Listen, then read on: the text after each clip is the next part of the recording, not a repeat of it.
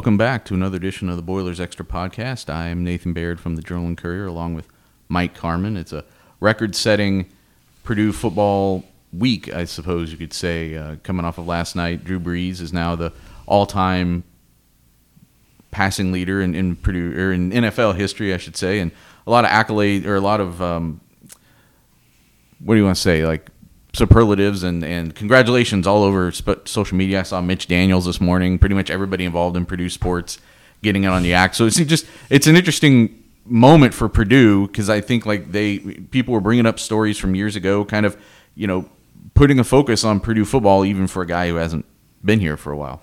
Yeah, no, no question. It, I guess you didn't have to stay up that late because it happened in the Not first really. half. Yeah, yeah. if that's the moment that you wanted to see, but when you when you just look at the kind of game that he had, I think it was twenty six and twenty nine, almost four hundred yards. I mean, that's that's a that's a perfect way to to to set a record like that, and uh, at some point, Patrick Mahomes will break it. At this pace, yeah. or or in my case, I hope Mitchell Trubisky would somehow. I'm a little less confident about that one. would would break it. But uh, no, it, it it's not something that I don't think anybody uh, would have seen when he left Purdue. I, don't think you would have put that.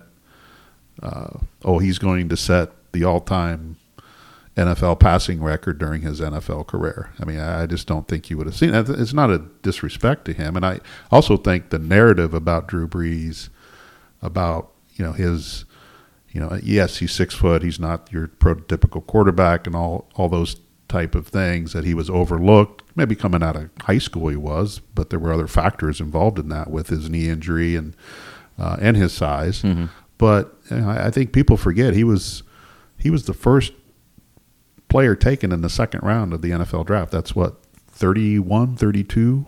So he's he's a top 35 player coming out of that draft. Right. Um, and just because you were not a first round pick doesn't mean that you were not considered uh, uh, a high level player. And we've seen quarterbacks where you're taken in a draft can really vary from year to year Right. based on who needs a quarterback, how many are available, that sort of thing. Yeah, but you know, people, you know, out there try to, you know, well, he wasn't a first round pick, so, you know, that's that's a disrespect to him. No, no, it's not. I mean, what round was Tom Brady taken in? The seventh round. All right, so and look at Tom Brady's, uh, you know, career and the number of championships he has. So Drew Brees has made, the most of his situation. You know, you look back on it. He had that that brutal shoulder injury when he was with the Chargers, and yeah, people, uh, other teams are going to be hesitant. You know, when you're coming off something like that to to uh, to to evaluate whether you you can perform to the the level that you were. But credit to him for going through the rehab, and I you know I think he got a perfect marriage with New Orleans, you know, and Sean Payton, mm-hmm. and that that's the you know that's how these things work in a way. You you know just it's not just Drew Brees, it's the offense that he runs, and it's the the coach that he plays for. It's the organization that he has, and you know all the timing of it with him bringing you know the the town of New Orleans after Hurricane Katrina. I mean, it all just kind of fits a good narrative for him. Uh, but I mean, he this guy was a, a top talent at Purdue coming out in the NFL, and he's proved proved that again. And he's gonna you know he's gonna put that record out there a long way right. uh, that it's going to be it's going to be tough to, to find that to get that record again. But the way the NFL is today, where you're throwing sixty to seventy percent of the time, someone will probably beat it at, at some point. But you're going to have to, you know, you have to be a good fifteen years in the league to do that. That's staying healthy and being with the right team, being with the right receivers, being with the right coach. You know, it's almost a kind of a perfect situation. And uh, but yeah, I mean, it was a it was a good night, and you know, it also would beg the question: the value of Drew Brees in Purdue, just not in football and athletics, but as a university.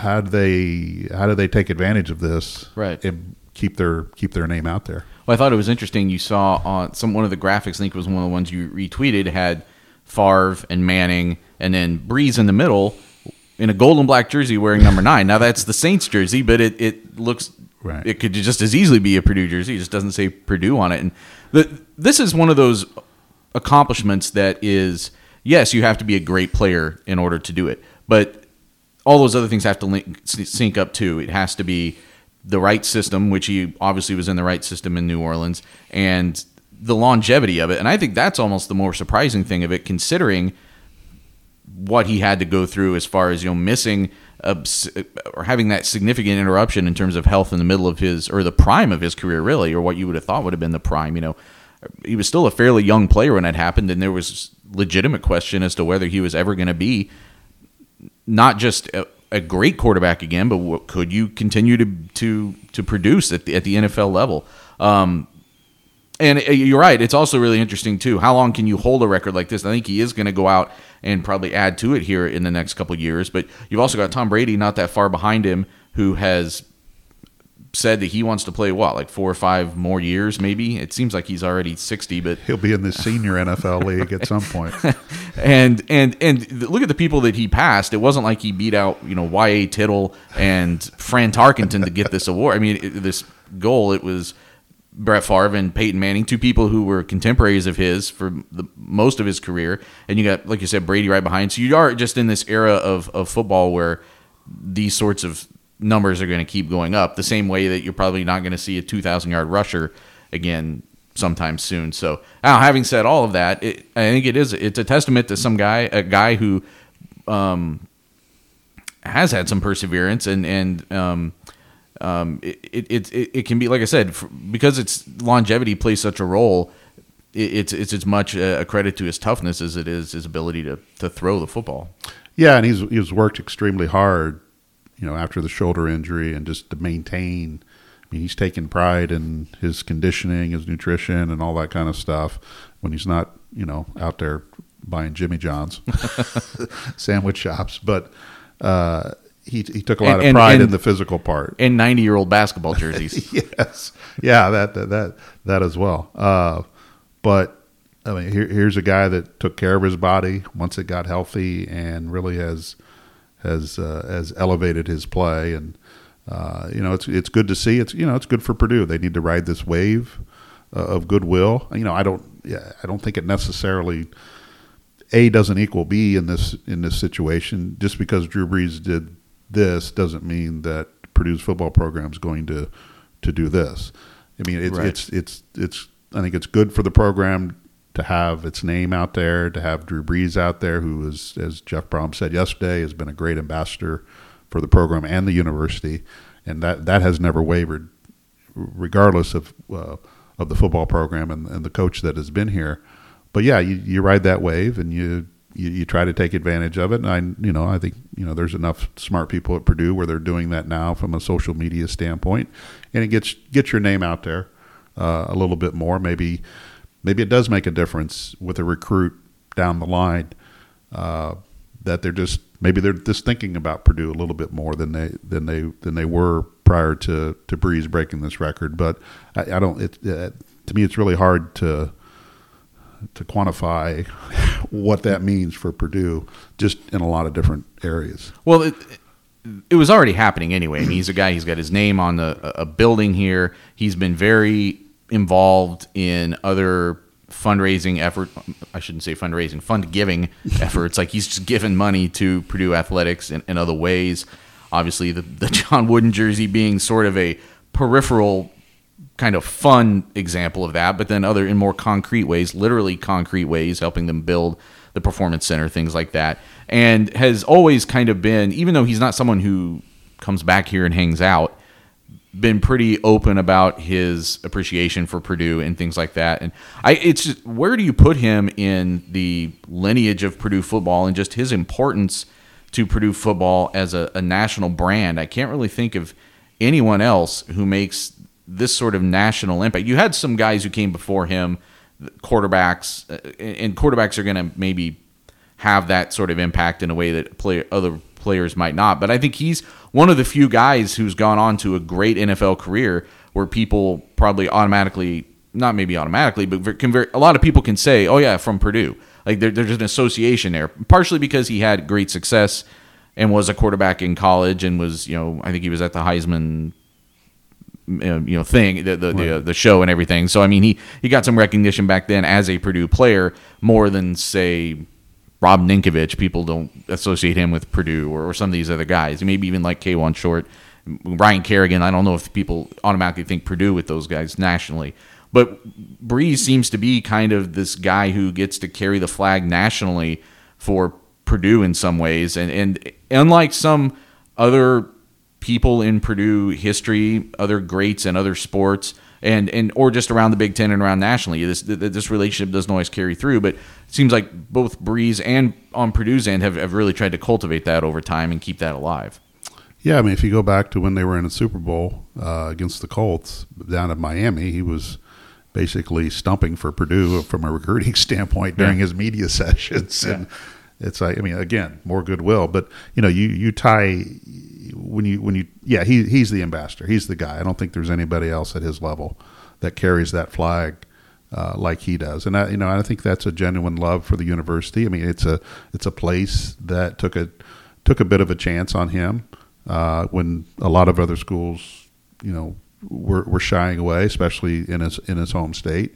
Um, so yeah, I mean, but you know, Kentucky, I guess, could be benefiting with this right now, or, maybe, or yeah. one of those Ivy League schools that he visited. I can't remember if it was Brown or Harvard or one of those two. But uh, you know, Purdue took a chance on him. I think he still kind of you know remembers that and still is always willing to to give back and pay back. And he usually does make it to one football game a year if it if it works out from his schedule. Now, I think the Saints have a bye this coming week, and Purdue's on the road, so that probably wouldn't work out. You know, if you could get him back for the Ohio State game, that would add some more juice to a nighttime crowd that that's right. going to assemble in, in Ross-Ade Stadium. But he he's always at the forefront. And then you combine what Brees did Monday night, and now you have the movie about Neil Armstrong coming up. I mean, you're producing a pretty good national window here where they're going to be mentioned a lot, and that's that's something that the you know the people, or the marketers over there, and all that. I assume is you know they're going to take advantage of that of that situation, and, and they should. And so Purdue's going to be in the you know in the national spotlight over the next few weeks for a variety of reasons. We'll put a poll up on Twitter. What greater accomplishment, NFL all-time passing leader or uh, landing on the moon? Well, I, I would hope it's toss up. Yeah, I'd hope the moon thing might might win out, but you never know. Well, returning back to Earth and back to uh, present day, uh, it's almost kind of like the, the Drew Brees era at Purdue all of a sudden again because uh, Purdue is a double digit favorite on the road in the Big Ten this weekend, which doesn't happen very often. It certainly hasn't. It's been a while since um, since they've had that situation. They're a, a ten point favorite at Illinois on Saturday, coming off of their off week, bye week, whatever you want to call it. Uh, Illinois coming off a 38-17 win at Rutgers just a really important game for both of these teams. I mean, Purdue still has to kind of get some wins back for ones it felt it gave away early this year, and Illinois has been in this rebuilding situation under Lovie Smith for a couple of years, and I'm sure that they see this as an opportunity going into the second half of their schedule to, you know, get just one any any win for them right now from where they've been coming back from is crucial. And um, coming off of a, a, road win, I know it was at Rutgers, but you won by three touchdowns on the road, first road win for them in a while. They probably see an opportunity to build some momentum carrying into the second half of the season. No question. I mean, this is this game has a lot of ramifications for both teams because Purdue, as you said, Purdue's trying to climb out of that zero oh and three hole, and if you know, and we, you know, everyone kind of talked about it at the time that when they when they finally got that first win that if you can get back to 500 at the halfway point of the year, then you've got you've got a chance to really to to still accomplish those goals that you you set out at the beginning of the year, but you couldn't slip up. Couldn't slip up against BC, which they did, and you couldn't slip up at Nebraska. Now you can't slip up at Illinois. You got to get back to that that 500 mark, uh, in my opinion, to, in order to have a chance. Even though there are probably a a couple more opportunities in the second half of the season than maybe what I thought at the beginning of the year.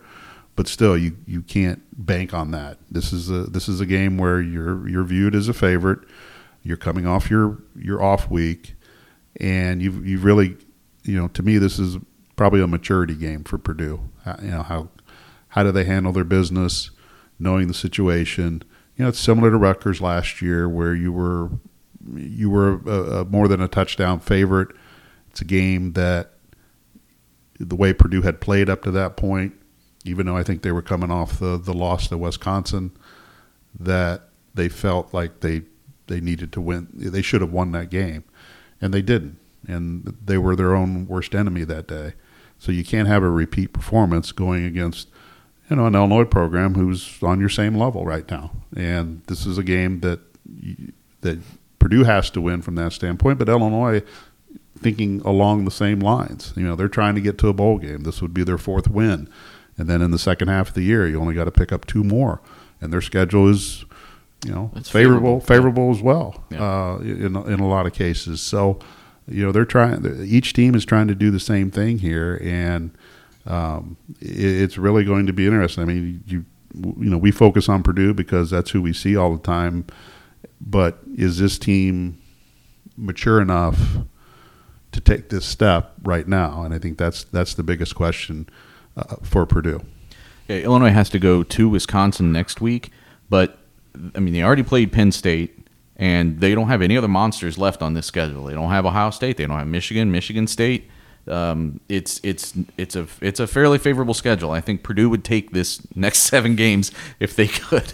That Illinois gets. Um, not that not that Purdue's is, is necessarily overbearing, but um, so but part of the question here is, I mean, when you see, and we've talked before about what a point spread really means, and how it's it's more about getting money on both sides of the line, and it's not just a measure of how good one team is relative to the other. However, when you factor in the fact that this is at Illinois, this is essentially the odds makers saying Purdue is almost two touchdowns better than Illinois on a neutral field. You could make that jump in logic. So, just how good is Illinois right now? What, what I mean, do you have any assessment onto? I mean, this is a team that didn't beat Kent State by that much, but that also means they didn't lose to them the way Purdue lost to Eastern Michigan. They got crushed by 40 points by Penn State, but it's a game they were winning in the third quarter. They had a chance to win at South Florida, had a third and 20 at the 50 yard line, and gave up a 50 yard touchdown pass in the final minutes. Um, so I, I I don't really know necessarily how to, to gauge them. I know I'm from Central Illinois. I still talk to people from Central Illinois who are pretty rabid Illinois fans. I think they don't know exactly whether this team is good. Kind of the question we were posing about Purdue a couple weeks ago. However, I do there is more optimism there, even in some of these losses, that you're starting to see a, a turn in terms of just kind of maybe some confidence in where things are going.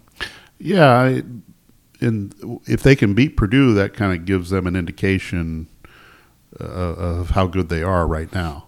Uh, you know, beating you know beating a top level team is nice and all, but in order to really build your program, you gotta you gotta beat the teams that you feel like you're on par with, and programs you're on par with. And I think Illinois and Purdue are, are swimming in that same end of the pool right now, and they for you know they probably always will be uh, for for a lot of reasons. But you know, Illinois has done it with kind of Lovie's NFL approach, uh, where they're getting turnovers and they're turning those turnovers into points. They've had a turnover in 19 straight games.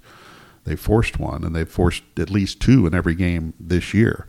Something Purdue has done well these last uh, four games is take care of the ball. They've they've had a couple fumbles and one interception, I think, and in the in the last four games, and you know the the quarterbacks have thrown one pick in 18 quarters, um, so they're they're not giving the other team some free chances, but Illinois is going going to be trying to to to keep up that turnover chain or whatever they I don't know if they have some sort of gimmick they use like Miami of Florida, knowing Lovie probably not. Or No. maybe they put on a fake gray beard when they get a turnover. I don't.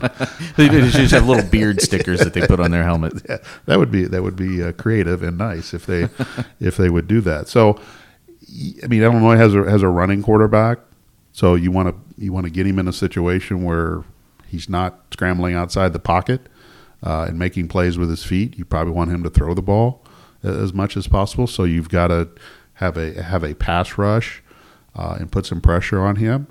Um, so it's it's it's it's just such you know, f- for a game that really nobody outside of the two fan bases are really going to pay attention to, it's it's it's a it's a huge it's a huge huge game. Uh, it, it it will determine more for Purdue maybe than Illinois, but it will determine kind of the direction the second half of the season takes for for each program. For those people out there who are just desperately waiting to find out who goes to the Motor City Bowl or whatever it's called these days. Yeah. But when you know when you haven't been in a while, Sure. any bowl is good, and when you're Sure. trying to go back to back like Purdue is, you know, you that's that's what this is all about. It's about getting uh, it's about getting back to a bowl, and this was you know we this was going to be somewhat of a transition year for Purdue because of a lot of the things they lost on defense. But if you can find a way to get play one more game at the end, then you know I, I think that's uh, that'll that'll be accomplishment, especially the way that this season started. Man, this beard really does look like a fake beard. Maybe people say that when they look at pictures of me too. I don't know, but um, They don't hide. I mean, they they kind of embrace that Yeah. beard over there.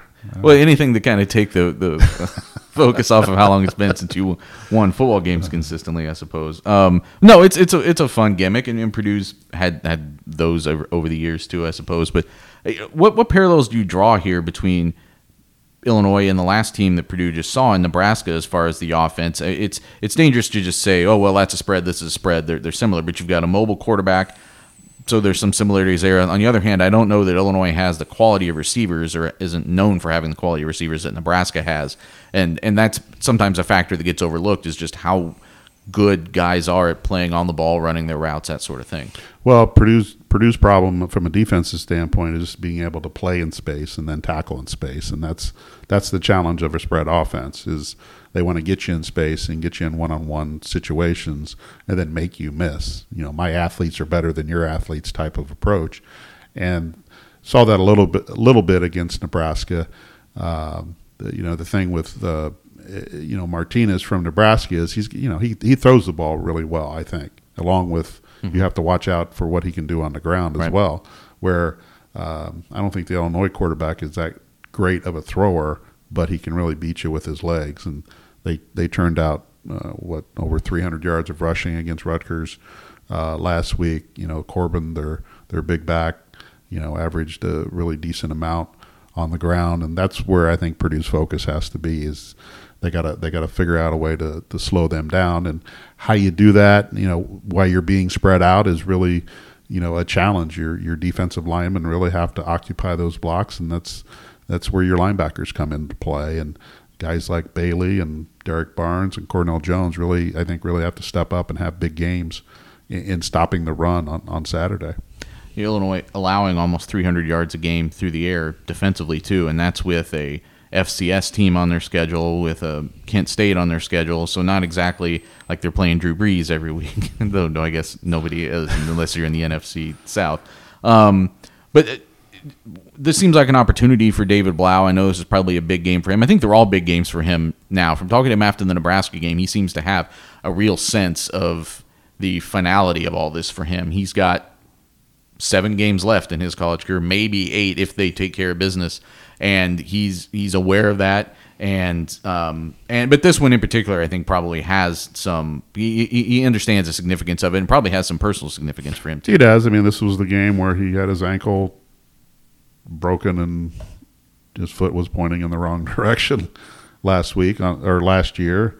Uh, that you know it ended his season because he was at that point he was going he was the number one quarterback for Purdue, just similar to this year. He's the number one quarterback right now, um, and it it it kind of uh, you know changed changed his path because I'm, I'm sure he wanted to be the one to take the, the team to a bowl game, and uh, but you know Sindelar stepped in, and you know we all know the results of that. So this is a this is a big game personally for him. Um, not that he, his ankle was broken on any kind of specific play that he can change. They just they initially called targeting on that play, then they reversed it. Which I think if you go back and look at the the replay of that, it should have been still should have been targeting. That would not have changed his ankle situation. Right. It was he was got in an awkward situation and got you know just it it it snapped at the at the at the wrong time. But you know I think it's probably more of a personal redemption for him to to play against Illinois and you know it's it's kind of like okay yeah last time I played Illinois You know, I got my ankle shattered. Now this year when he plays Illinois, it's kind of okay. It's kind of a full kind of a full circle moment for him to come back and and uh, you know potentially lead this team to to a win on the road that they that they desperately need. It's odd to have watched these sort of the narratives of the Elijah Sindelar, David Blough careers sort of twist back and forth, and it, I'm just it it's you wonder if, if we've seen the last one. I mean, you know, obviously Sindelar's getting healthy again, but but Blough is entrenched now. He seems like clearly the number one guy. But just the way that things have gone back and forth for them, you always have to wonder like is what when's the next thing going to happen that that that forces this you know to turn back in the other direction. And in a lot of ways, you hope that doesn't happen because you would hope that just for everything David Blough has put in in his career, that he'll just he can he can finish this off. It would be kind of a, a, fitting end for for his career, having gone through so much losing in the past and some of the physical things he's had to go through. And he's one of those guys that is probably sub cradle of quarterback level of of career, but can still have a, a really important and and memorable career at Purdue if he if, the way it finishes off this year. Well, the way I equate their careers, it's kind of like when they show uh, the hurricane track, and then when it gets inland and it can go like all the different directions, kind of like the spaghetti routes or whatever. Right. That's how I kind of you just don't know which direction that that the hurricane's going to take on the spaghetti route. Uh, but I, I, you know, I've said it and I'll continue to say it. I, you know, I, I don't think we've. I think we'll see Sindelar again at some point. Um, and it, it could be performance related, it could be something else, or or, or whatever. But um, you know, I still think we'll see, we'll see him. But as long as David continues to do what David has done, then he's going to be the guy. And I think he knows that, and I think he, he's mature enough to handle that. And I, I think his he's taking chances, but he's not taking unnecessary risk, if that makes sense. And you know, a lot of that has been pushed by Brohm and his aggressive play calling and wanted Jeff wanted him to do certain things and don't you know don't be check down Charlie uh, so much, and, and I think that's helped bring David to this point to where he's he's comfortable in the offense. He's comfortable with his receivers. It definitely helps to have Rondale Moore, and if you know if, if another outside receiver can emerge, then you you really got something something working here. But you're right. I mean, he wants to you know, he'd like to see this thing all the way through, get Purdue to a bowl game. And it would be a kind of a nice way to cap off his personal career at Purdue, especially when, when you look at how the season started and he was not going to be the number one guy. Uh, and if not for those two really bad interceptions, who knows if when he would have gotten his opportunity. You know, if, if the season continues on the trajectory it's on right now, and they're able to, especially if they're able to get the, enough wins to get a postseason situation. I think you're going to look back on that possession in the first half against Missouri where he checked down and. I can't remember if he even threw a completed pass, but yeah, it, was, it was to Markell Jones. But it but it didn't result in anything that other, positive for Purdue, other than a butt chewing by Brohm. right. But then yeah, he, he got over on the sidelines and, and Brohm lit into him a little bit, and and from that point on, we've seen a different David Blough. Really, I mean, I, I don't know how I don't know if it was an a equals B thing there, but uh, we may look back on that as just being kind of a crucial possession, even though it was a um, a play that didn't really result in much in a game that Purdue lost. Did that sort of change the mentality, not just of David Blough, but by extension, just the, the whole team in some ways to just give them that, that kind of kick in the butt that they needed to just be more aggressive, and and to you know let it all hang out a little bit. Well, I, I, charted that I think going into the Nebraska game, and I, I can't remember the numbers off the top of my head. He doesn't have an interception since then. I think his completion percentage is either upper 60s or lower 70s. Uh, so by the numbers, it, it has worked, but I, it's more of a mentality than anything else. I, I really, I think you know Jeff went into that week with Missouri wanting to be more aggressive in his play calling, in part because of who they were playing. He thought they could exploit some things against that that defense. And you know, and you got to remember that that initial game plan was for Sindelar till he got hurt to that Wednesday of that week. Yeah. But you just transferred over to Blough. Uh, so he just he just put David kind of on edge and just said, "This is what you need to do." in order for, for this to work. And, you know, as Jeff has said, you know, they're not they're going to go down swinging, whatever they do. If they if they go down at all, they're going to go down swinging, and that's that's I think the whole team has adopted that, and especially David. He's again he's not being reckless. I don't think with his his play.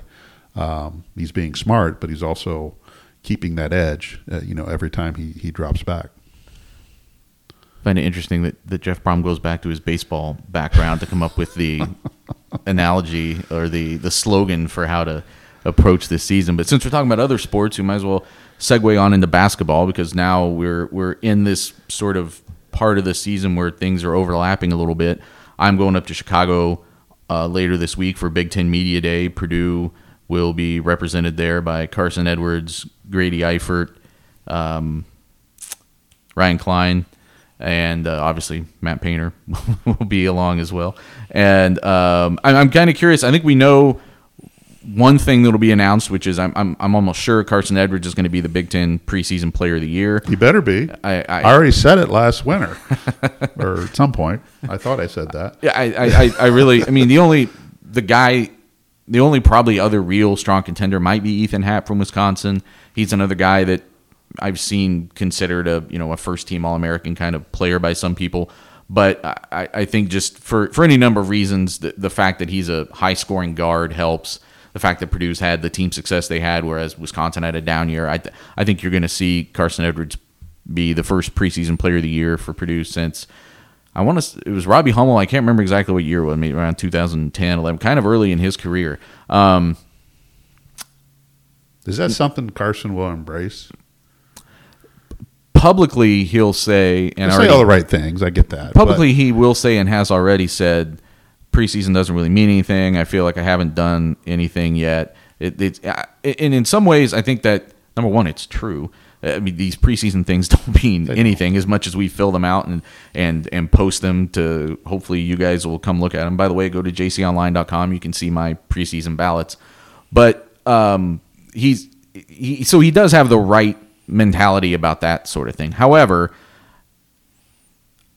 he's also a guy who I think has a chip on his shoulder and will probably see this as something else he maybe has to live up to a little bit and could be a motivating thing for him. I'm about to write a piece that'll be on jconline.com later tonight. We're recording this on Tuesday, but the guy who wins preseason player of the year in the Big Ten hardly ever wins it at the end of the year. It's it's been like twice in the last 12 or 14 years that the guy who wins it preseason wins it postseason. One of those was like Frank Kaminsky or something, who was just a no brainer. And I, I can't remember who the other one was off the top of my head, but it, it's it's rare. Um, and a lot of that is, but a lot of that's equated to team success. Exactly, Too. exactly. So the preseason player of the year many times is all right. Just bar none, who's pound for pound the best player coming into this year, or who who do people think is, or who's the best pro prospect, or whatever. That's kind of how people are voting on it. When you vote on this at the end of the year, it's where what did your team do? Who was the best player on the best team, or the team, or the guy who was most responsible to a team having the success it had, which is why last year Keita Bates-Diop won it from Ohio State because you look at that team and you're like, he took this huge jump, and the rest of this team took this jump along with. The same reason Caleb Swanigan won it the year before that. He was a guy who improved himself and took Purdue and, and lifted him up to a, a Big Ten title. I mean, those those sorts of things are what resonate at the end of a season. So um, that's the other thing I'm curious to find out is where people are going to put Purdue in the pecking order going into the year for the Big Ten because I put them fifth on my ballot, but with the caveat that really it's I think Michigan State's the clear number one right now in my opinion. We'll see how that. I don't know if it'll be a consensus pick, but I think that's probably who will be picked to win the Big Ten going into the season. And then there's a tier of about six or seven teams that I think you could jumble them up any number of ways, running from Michigan all the way down to you know Maryland or or Minnesota. There's there's a, there's some teams that have some questions to answer, but also some teams that have enough talent coming back that you think they should be pretty solid, um, and just based on the track record of those coaches and things like that. So I. If, if Purdue were to finish fifth, it would be the first time that they finished outside of the top four um, in five years or something like that. Um, but I also think that I think the Big Ten could be pretty decent this year, and I don't necessarily think that finishing fifth will be a, a detriment to this team or, or, or would be reflective of necessarily having a bad season. No, and again, it's all preseason stuff, and it's just stuff to chew on. Best guesses. it's stuff to chew on. and then uh, you know as you get as you get a little bit deeper into the season, some of these all these things kind of come. You know they you you find out what's fact and fiction uh, with a, with a lot of this stuff. But you're you know you're right. It's a lot a lot of player of the year at the end of the year is based on based on your team. But you know if Carson Edwards goes out and averages you know 28 points a game, but Purdue does finish fifth, I you know that's probably still a strong uh, strong case to be player of the year in the Big Ten. Uh, again, without knowing what what other guys are doing and you know, Wisconsin could have this big bounce back year, and you know, Happ could be the the guy that carries him to that. And there's just, uh, and who knows, Romeo could be that guy. Uh, at the, at Everybody just shut off this podcast. I just said that. but yeah, I mean, there that's that's you know, as you as you get deeper into basketball season, you know, that's you know, what does he do in his in his freshman year down there, and does he elevate himself? You know, by the time you get to March, will he be in that conversation? It's it's also rare that freshmen win them, and it's it's rare that if you it's not just it's hard to win it in the preseason and win it at the end. It's it's that you usually have to finish first or second to win this award at the end of the year. I mean, your team does. Um, it's it's it's happened a handful of times. I don't have it right in front of me. Again, it'll be in the piece I'm writing, but there've been like maybe one guy who finished fourth, one guy who finished fifth, one guy who finished sixth, and we're talking about going back into the 90s that this is early 90s I think that that they've been given this award and it hardly ever goes to someone who doesn't finish at the top their team doesn't finish at the top of the league and I kind of wrote this when when Carson Edwards announced he was coming back um, that you know he's he's proven himself to be someday an NBA draft pick possibly a lottery pick. He's that I think that part of his future is secure I think what's interesting now is he now takes on this new role to where his legacy at Purdue in part will be defined by what did you come in, where did you take this team? You've got it. You've got you're gonna have four new starters next year. There's nobody else on this team besides him that started more than two games last year, and that was um, one of those was Grady Eifert starting for Vincent Edwards, who probably will not be a start, may not be a starter again this whole year, depending on how lineups shake out. And then Matt Haarms had to start when Isaac Haas got hurt. So really, you're the only returning starter. Um, you've got a lot of freshmen, redshirt freshmen, Evan Boudreau coming in from the outside. There's a lot of sort of unknowns with this team. It doesn't mean there isn't talent. That doesn't mean, uh, as I think I wrote in my blog piece, just because there's questions doesn't mean they don't have the answers. But there's going to be a lot of spotlight on him to be one of the one of the answers, one of the reasons why this team either is successful or isn't ultimately this season. It would seem to me that he would love that role. He would love to. I think he does. It's his personality. Love to carry, you know, not that it's an ego thing, but it's just yeah. I mean, he wants to he wants to elevate his game, but also think he wants to elevate everybody else's game, and he would be the perfect guy to do that. And I, I guess you could throw Swanigan into that, where he did elevate other people's game, but I uh, games, but I also think it's different with a guard. It's much yeah. different with a guard that if he can still get what he needs to get from a from a point production standpoint, but also bring others into that mix because he's going to have the ball in his hand, no question. Uh, you know, I think it could it could shape up to be a special year for for him, and maybe not a championship year for Purdue, but a but a year where where there are these kind of questions going into the year, but at the end of it, when all the smoke clears, here's Purdue, you know, third, fourth, you know, maybe second in the league because of what these other parts were able to to accomplish throughout the season.